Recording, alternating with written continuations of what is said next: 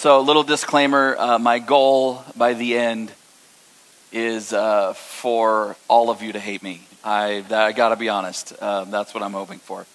No, um, I, I, do want to say up front that uh, what I said last week is uh, I'm, I'm a Jesus guy, I'm a Bible guy, and so uh, while I have my political side of the aisle, my political side of the fence, um, when it comes to conversations for me uh, uh, about God and politics and faith and politics and our country and faith and wh- how, how we sort of um, commingle those things and figure out you know what gets priority and all that stuff. Uh, I'm always going to default to the scriptures. I'm always going to default to Jesus.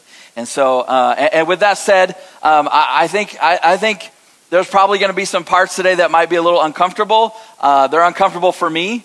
Um, but I, I think um, if you don't read the scriptures and feel uh, at least a little bit uncomfortable sometimes, uh, you're, you're probably reading them wrong. So, once upon a time, uh, there were no Democrats, there were no Republicans, there was no Constitution, no Bill of Rights. There was no religious liberty. There was no First Amendment rights or Second Amendment rights. There was just an empire. There was just Rome. A, a place that had been a republic, that had transitioned into an empire under the leadership of Caesar Augustus, the very first emperor of Rome. In just a few weeks, we're all going to be hearing and speaking and reading his name, but not because of his story, though, but because as Caesar Augustus ruled, there was a baby born in Judea in Bethlehem. And the unthinkable would happen. It, it seemed virtually impossible, but the life and the fame of that Jewish baby would eventually overshadow the fame and the renown of that Roman emperor. In fact, the name and the fame of that Jewish baby would eventually overshadow and eclipse the fame of every single emperor of the entire Roman Empire. And he would stand against the injustice of that empire. And he would defy the hypocrisy and the power of corrupt, of corrupt and oppressive religion. And he would teach that we're to love our neighbor, and maybe even more radically, we're to love our enemies that we're to forgive everyone. And eventually he'd be betrayed by a friend, condemned by religion, and be crucified by that empire. And in spite of all of that, today he's worshiped all over the world.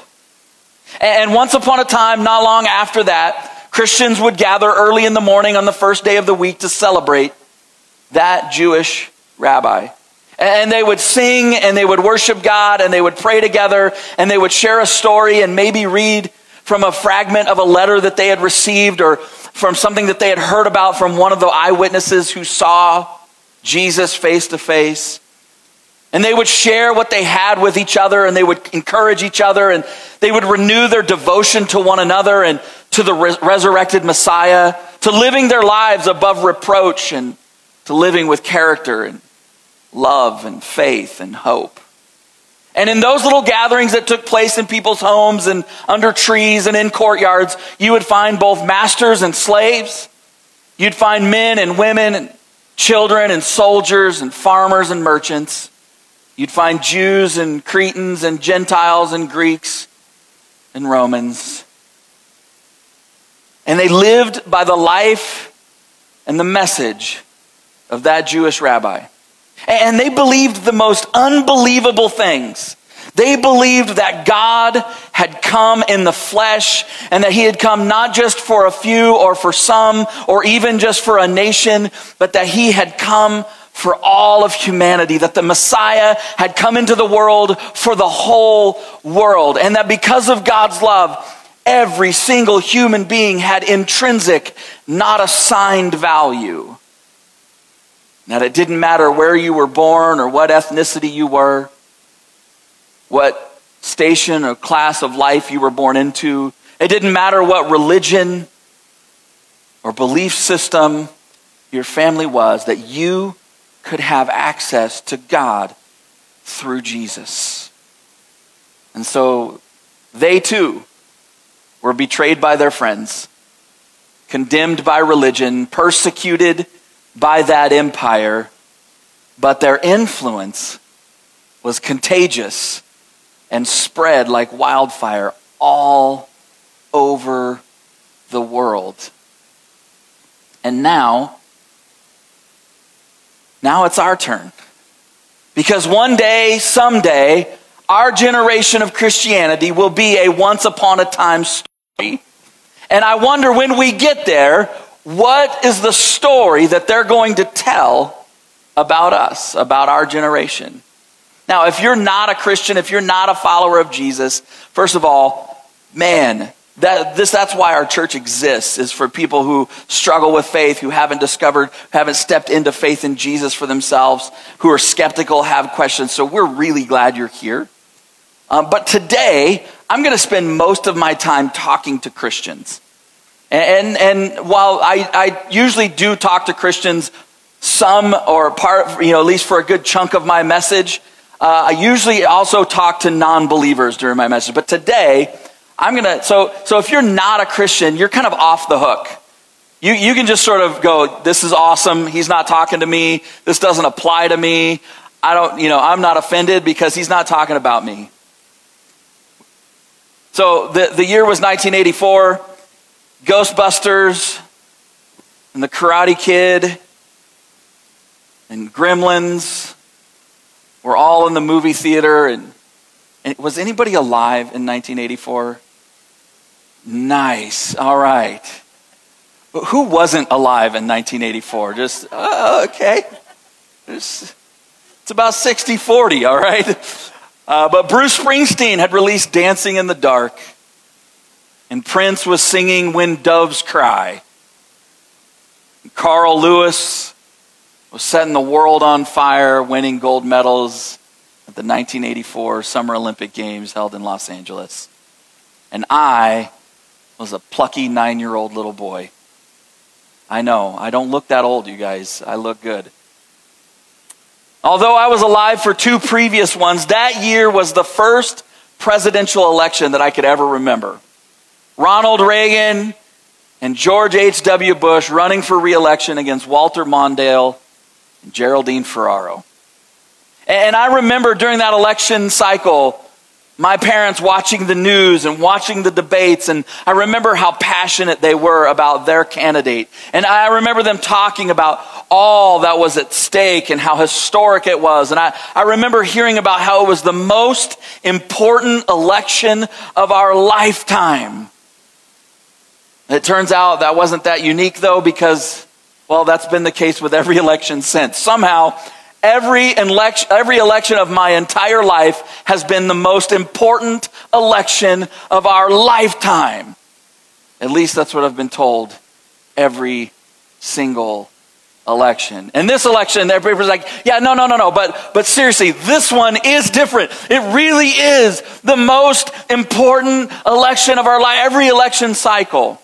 It seems like there's a group of people who are devastated because the world, or at least the country, is now doomed because the wrong person got elected. And there's also a group of people that's ecstatic because they think the world, or at least the country, is now saved because the right person got elected. But what if, what if both groups are entirely and completely wrong every single election? Because here's my question for you this morning, and the one that I'm gonna, I hope just sticks in your craw a little bit, because this was a crazy week, right? This was a week full of ups and downs and uncertainty. But here's my question for you this morning. Why would you tie your level or any level of your personal peace to the whims of a political outcome? To something that's completely out of your control? Especially if you're a follower of Jesus. There's been so much hand wringing this week, and, Admittedly, there's been a lot of uncertainty and it's been a lot, it's been stressful for everybody no matter how you voted. But, but I've watched so many people who are Christians and they're on both sides because I'm, I'm friends with people who love Jesus who are as blue as you can get. And I'm friends with people who love Jesus who are as red as you can get. But I've watched people who are on both sides who love Jesus freak out over the outcome of this presidential race. And like we talked about last week, it's mostly because they're afraid. They're afraid of what it will mean, what the outcome will mean for themselves and their kids and their country and their way of life if the other guy or the wrong guy in their view wins.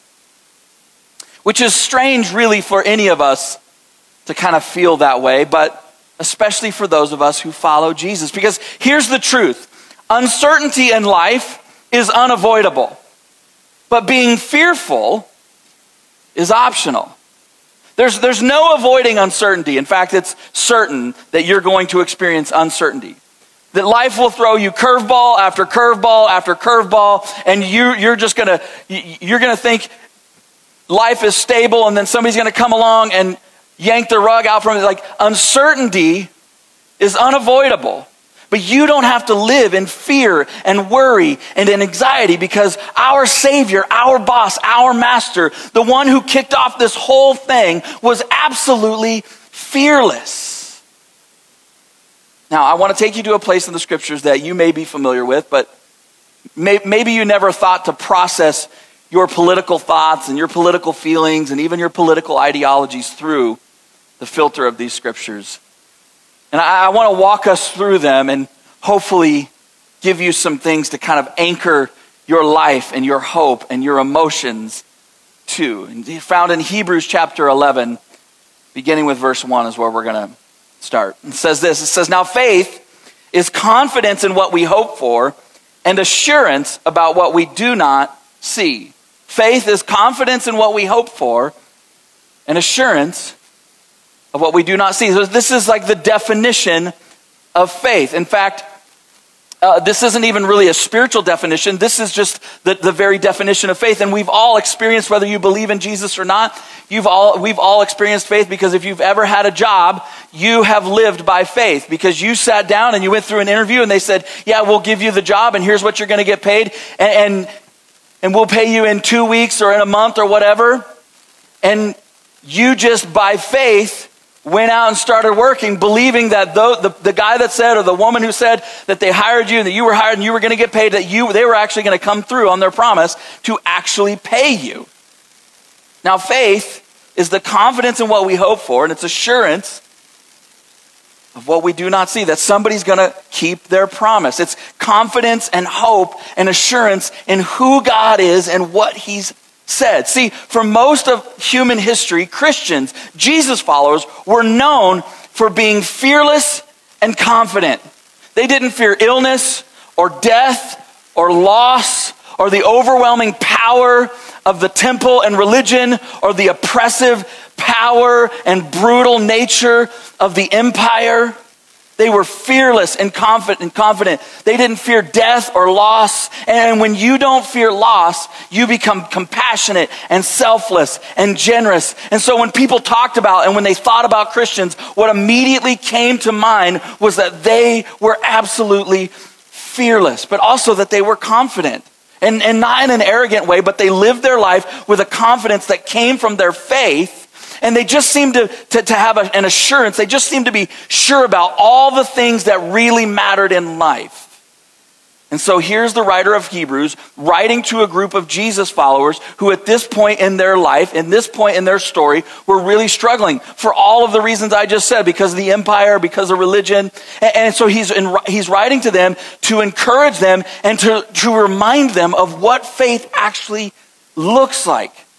So that, that's why he wrote that. That faith is the confidence in what we hope for and the assurance of what we don't see. But he goes on. In verse 2, he says this. He says, This thing, faith, this is what the ancients were commended for. So immediately he starts connecting them to the larger story. He's trying to get them to zoom out a little bit. Like, because we get so myopic, right? Like, this is the thing that matters. This is why my whole life People have always said this is the most important election of our lifetime because we just get so focused, we get so zoomed in, so myopic, we can't see past this election. And the writer's zooming these people out and he's going, You're connected to a larger story. He's reminding them of where they came from. And so he goes all the way back. If you can go back and read it, we're going to skip around here a little bit, but he goes all the way back to the beginning of the Old Testament and he starts talking in the next few verses about all the famous Old Testament people that you've probably heard of, especially if you've been in church for any length of time. He talks about Abraham and Moses and, and Moses and Moses' mom and Joseph and he talks about people maybe you haven't heard of. And he says, all of these people, this is what they were commended for, that they lived their life by faith.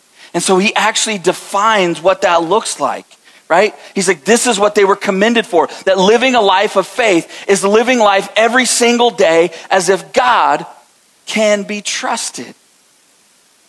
Look at what he says next.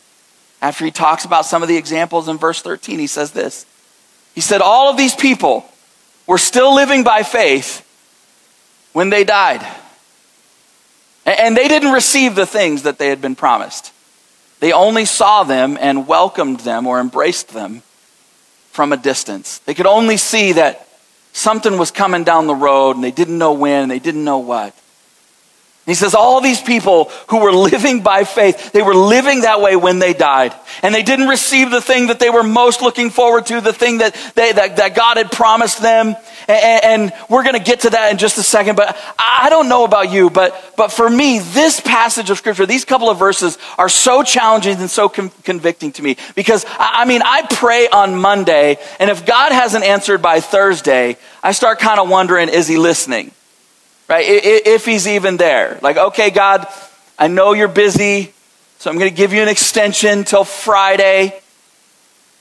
I don't know if you're really keeping up with what's going on in the world or not, but Amazon has same day delivery now, so might want to step up your game a little bit, increase those response times. Let's make this happen, Jesus. But we do that, right? Something bad happens, our prayer doesn't get answered the way that we want it to, or something truly horrific and world ending happens, like, I don't know, say the guy you voted for didn't win the election. And we go to pieces and we start freaking out, and we need to be comforted. and that group of people would be like, What? Are you kidding me? We lived our entire lives trusting God. And we never saw him come through on his promise, but we trusted him anyway. And then the author delivers what I think is just a giant gut punch. Look at what he says next. Chapter 11, verse 30, 36. He, some of, he says, Some of them, they face jeers and flogging. It's easy for us to kind of like just read right past that. A flogging meant that they were beat with canes and whips. Some of these people, just for their faith, just for holding on to their pro- the promise that God had given them, they faced jeers and flogging and even chains and imprisonment. He says they were put to death by stoning. They were sawed in two. They were killed by the sword. They went about in sheepskins and goat skins and were destitute and persecuted and mistreated. Gotta say, it doesn't sound that great. And as he's writing this, at this moment, he pauses. And I imagine the author kind of looking up, and in his mind, his mind is racing through all of these people and all these stories he's mentioned. And, and, he's contemplating and thinking about all, all of the things that they've been through and what their stories have meant and, and the struggle and, and how uh, that, that, that led up to the person of Jesus. And now he's on the other side of Jesus and the resurrection, and he's looking back at it all, and he's thinking through all these people and all the dots that got connected to get to Jesus, to get to him. And, and, he, and it's almost as if he's thinking, like, what if they had given up? What if their faith had gotten hijacked? What if, what if they had just said, you know what, it's just not happening, it's not working, he's not coming through? And then he says in the very next verse, I think one of the most breathtaking things in all the scriptures. In chapter 11, verse 38, speaking of all of these men and women that he's just been telling their story, he says, The world was not worthy of them. Can I tell you something? That there was once a version of our faith that was tough and gritty and resilient. There was once a version of our faith that produced heroic living, that stopped people in their tracks, that caused people to say, Look, I don't necessarily buy into everything they believe. I don't get some of the things they do on the weekends, but there is something going on there with those people that are fearless and they're selfless and they're loving and they're gracious and they just don't get rattled by life no matter what happens. So, a couple of verses later, he starts chapter 12, and this is where he kind of gets to you and me. So, uh, you know, kind of cue in, listen up. Hebrews 12, verse 1, this is what he says. He says, Therefore, since we're surrounded by such a great cloud of witnesses. And what cloud of witnesses is he talking about? He's talking about everybody that he just mentioned, all of the people who have gone before, all of the people who lived their life by faith, all of the people who died not receiving the promise but living by faith, all of the people who were tortured, all of the people who gave their life.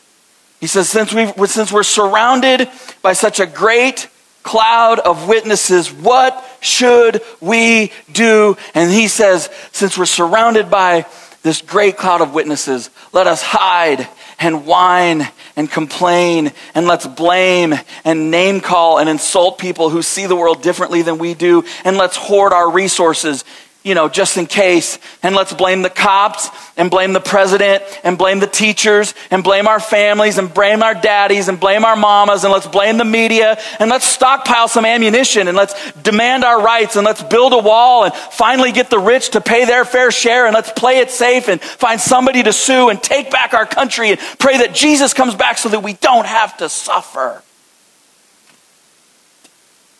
Did I get everybody? Kind of seems like you're not taking this seriously, Randy.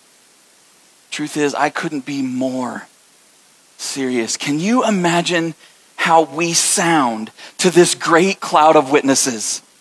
They're going, You're, you're worried about what? You're scared of who? The guy from The Apprentice? You're nervous about what? A 78 year old man? You're anxiety ridden because of who? Because of what? Forget the great cloud of witnesses. Can you imagine how we look and sound to Christians right now in almost any other part of the world? Oof. But listen to what he says. Listen to what he actually says. Hebrews 12:1. Since we're surrounded by such a great cloud of witnesses, let us throw off everything that hinders us and the sin that so easily entangles us, and let us run with endurance or perseverance the race that has been marked out for us to run. So here's what he says to us when we're, when we're overwhelmed with anxiety. He, sa- he says, what, you know, here's what he says to us when it looks like the world is falling apart, when it looks like Christianity is on the ropes, when, when we're looking around going, you know, what happened when life punches us in the mouth and we're like, where are things going and why can't it be like the old days? Here's, here's what he says to us. He says, let us throw off everything that hinder, hinders us and the sin that so easily entangles us. And he's saying, instead of blaming, instead of being critical, instead of being all upset and anxious and nervous, he's going, you just need to look in the mirror because what's really holding you back, really, what are you really so afraid of? Really? Because the darker it gets, the brighter the light shines. The more uncertain things are, the certainty of faith shines brighter.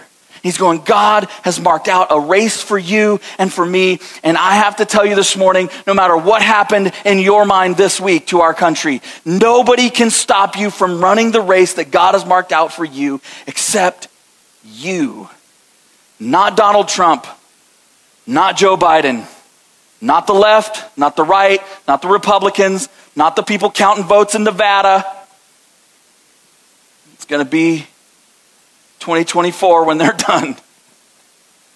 No matter how extreme, no matter who won, God's not up in heaven going, oh, shoot, I didn't see that one coming. Now what are they going to do? No, he's, he's got this. He's going, This is your race. I've marked it out for you. The question is, are we up for it? The question is, how are we going to run it? And then the, the writer kind of gives us the key to the whole thing. In the next verse, this is what he says in Hebrews 12 2. Fixing our eyes on, you can fill in that blank a lot of ways.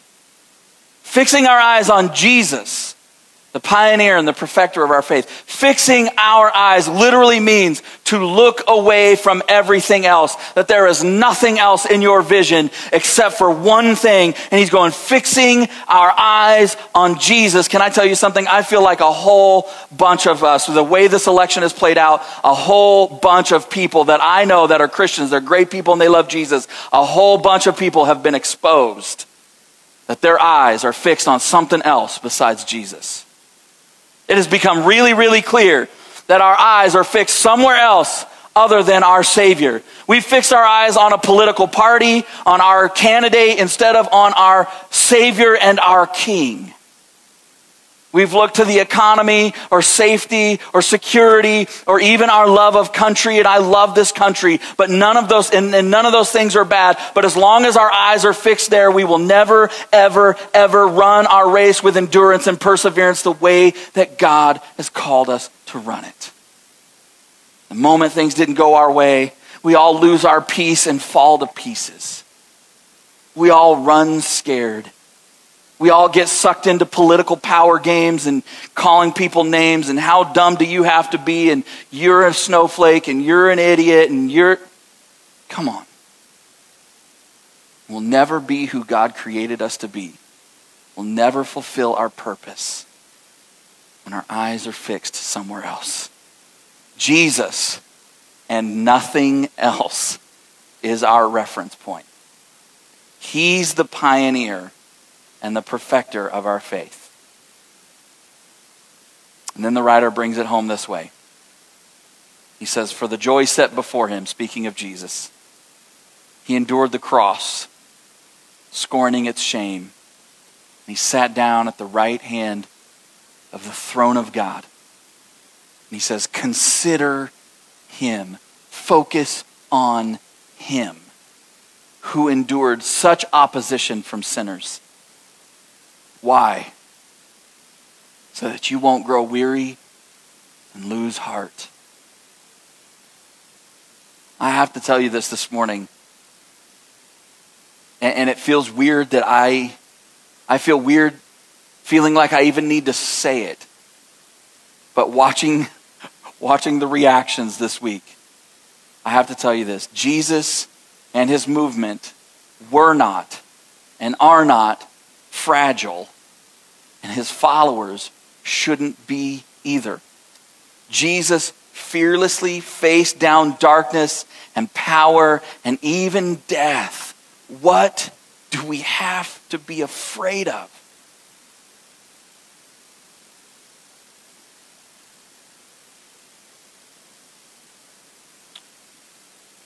I was reading this week about how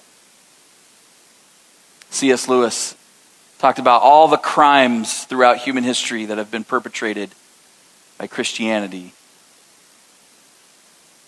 were always happened when the church got sucked into trading away grace for power, chasing political power and political influence. Can you imagine how different the last few days would have played out in our culture, especially on social media?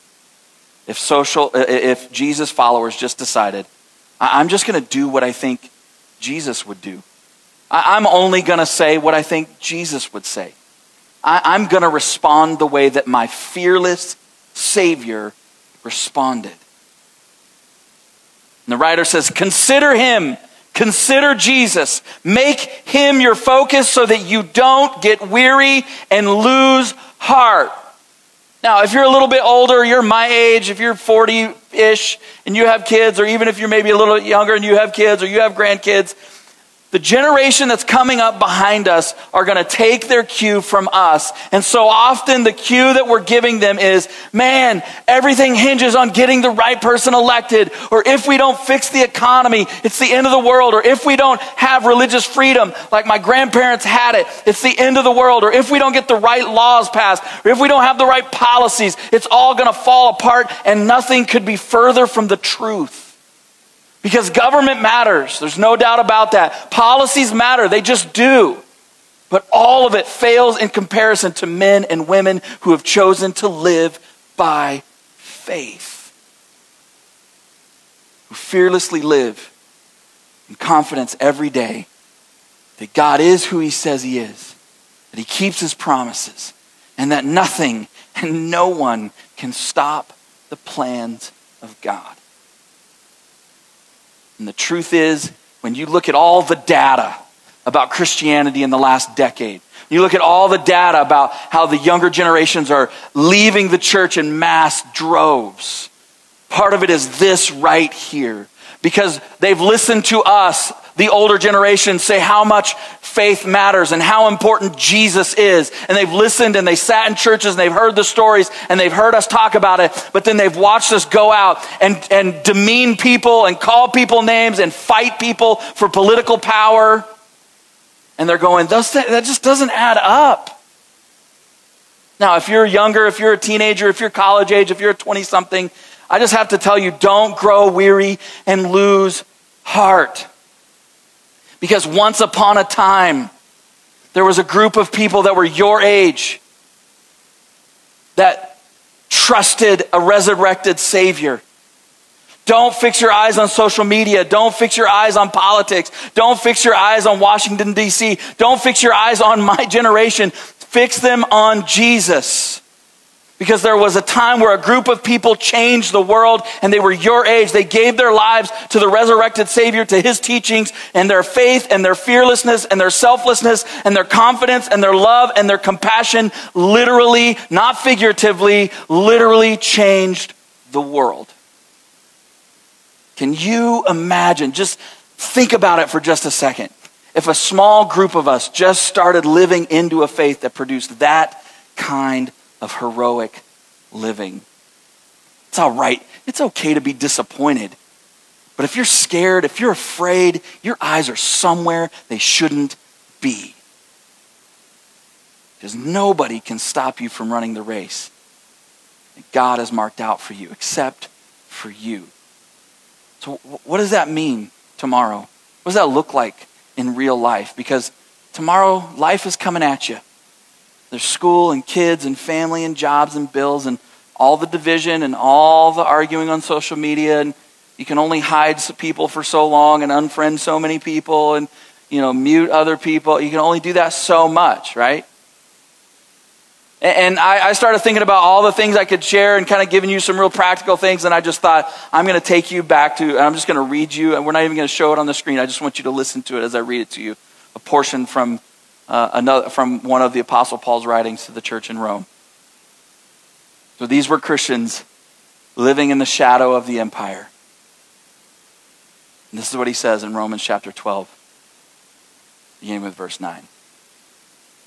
He says, Love must be sincere. Hate what is evil and cling to what is good. Be devoted to one another in love. Honor other people above yourself. Never be lacking in zeal, but keep your spiritual your spiritual fire, keep your soul fed. Serve God by serving others. Be joyful in hope, patient in affliction faithful in prayer.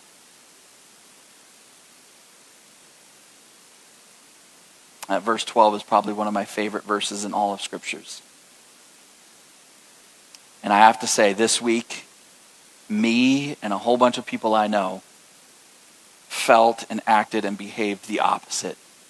No joy, hope is gone, completely impatient, suffering. It's all terrible. He says, share with the Lord's people who are in need. Practice hospitality. Oof, this is where it gets tough. Bless those who persecute you. Bless and do not curse. Rejoice with those who rejoice. Can you imagine, just for a second? The exception in this scripture is not unless you're a Republican and your Democratic friends are rejoicing. That's where we're like, all right, that's just too far, Jesus. Like, I cannot rejoice with my Democratic friends today. Rejoice with those who rejoice, mourn with those who mourn. Live in harmony with one another. Do not be proud, but be willing to associate with people of low position. Don't be conceited. Don't repay anyone evil for evil. Be careful to do what is in the right, what is right in the eyes of everyone. Everyone? What? If it's possible, as far as it depends on you, live at peace with everyone. You're like, yeah, I'm at peace with all those people. I unfriended them all. It's not what he's talking about, right? Verse 19 do not take revenge, my dear friends, but leave room for God's wrath, for it is written, It is mine to avenge, and I will repay, says the Lord. On the contrary, if your enemy is hungry, feed him. If he's thirsty, give him something to drink. In doing this, you will heap burning coals on his head. And then he puts this exclamation point on it. He says, Do not be overcome by evil, but overcome evil with good. There's so much. Well, you started it and you said and you went low, and so I'm going to. And don't be overcome with all that garbage. Step into conversation, step into the gap, step into the divide, and love people fearlessly. Like you got nothing to lose. So, back to my uh, question from the beginning What's going to be the story that they tell about us? Will it be that we sold out our peace and traded away the power of our message for a few breadcrumbs of political influence? That we placed our trust in a political party or a political candidate or a system of government or economy? Or that we fixed our eyes on Jesus? That we were laser focused on the Messiah? And so we ran the race that God had marked out with us or for us with perseverance and tenacity and strength and fearlessness. That's, that's the kind of place I want to be a part of. That's the kind of Jesus follower I want to be. Let's pray together. God, I'm so overwhelmed because so much of these thoughts cut deep to my soul because they're so convicting. I'm so tempted to place my eyes other places. And Lord, it's easy to stand up and say all of this stuff today. But I know tomorrow real life hits. Tomorrow God, the division is still there. The angst, the uncertainty, it's all still there. And so, my prayer today is that you would speak to each one of us. You would help us know what to do with what we've just heard. How to respond to you. God, may the story of our generation be that we embraced a life and a faith that caused us to be unafraid, to live heroically, to love with our arms wide open, knowing that we're going to take the shots, we're going to take the hits, but that our Savior, our fearless Savior, he wasn't trying to run and hide. He rode right into the jaws of death, knowing what was going to happen. And he gave himself for all of us. So, God, would you challenge us? Where we need convicting, would you do that? Would you help us? Would you help us overcome our own brokenness, our own sense of loss, if that's what we're feeling? God, would you help us not, if we're celebrating the events of this week, God, would you help us to realize the responsibility that we have to build bridges, to come together, to love people. And may all of us, regardless of what side we're from or what side we're on, may we focus our eyes on Jesus. May we consider him and nothing else. In your name we pray. Amen. Amen.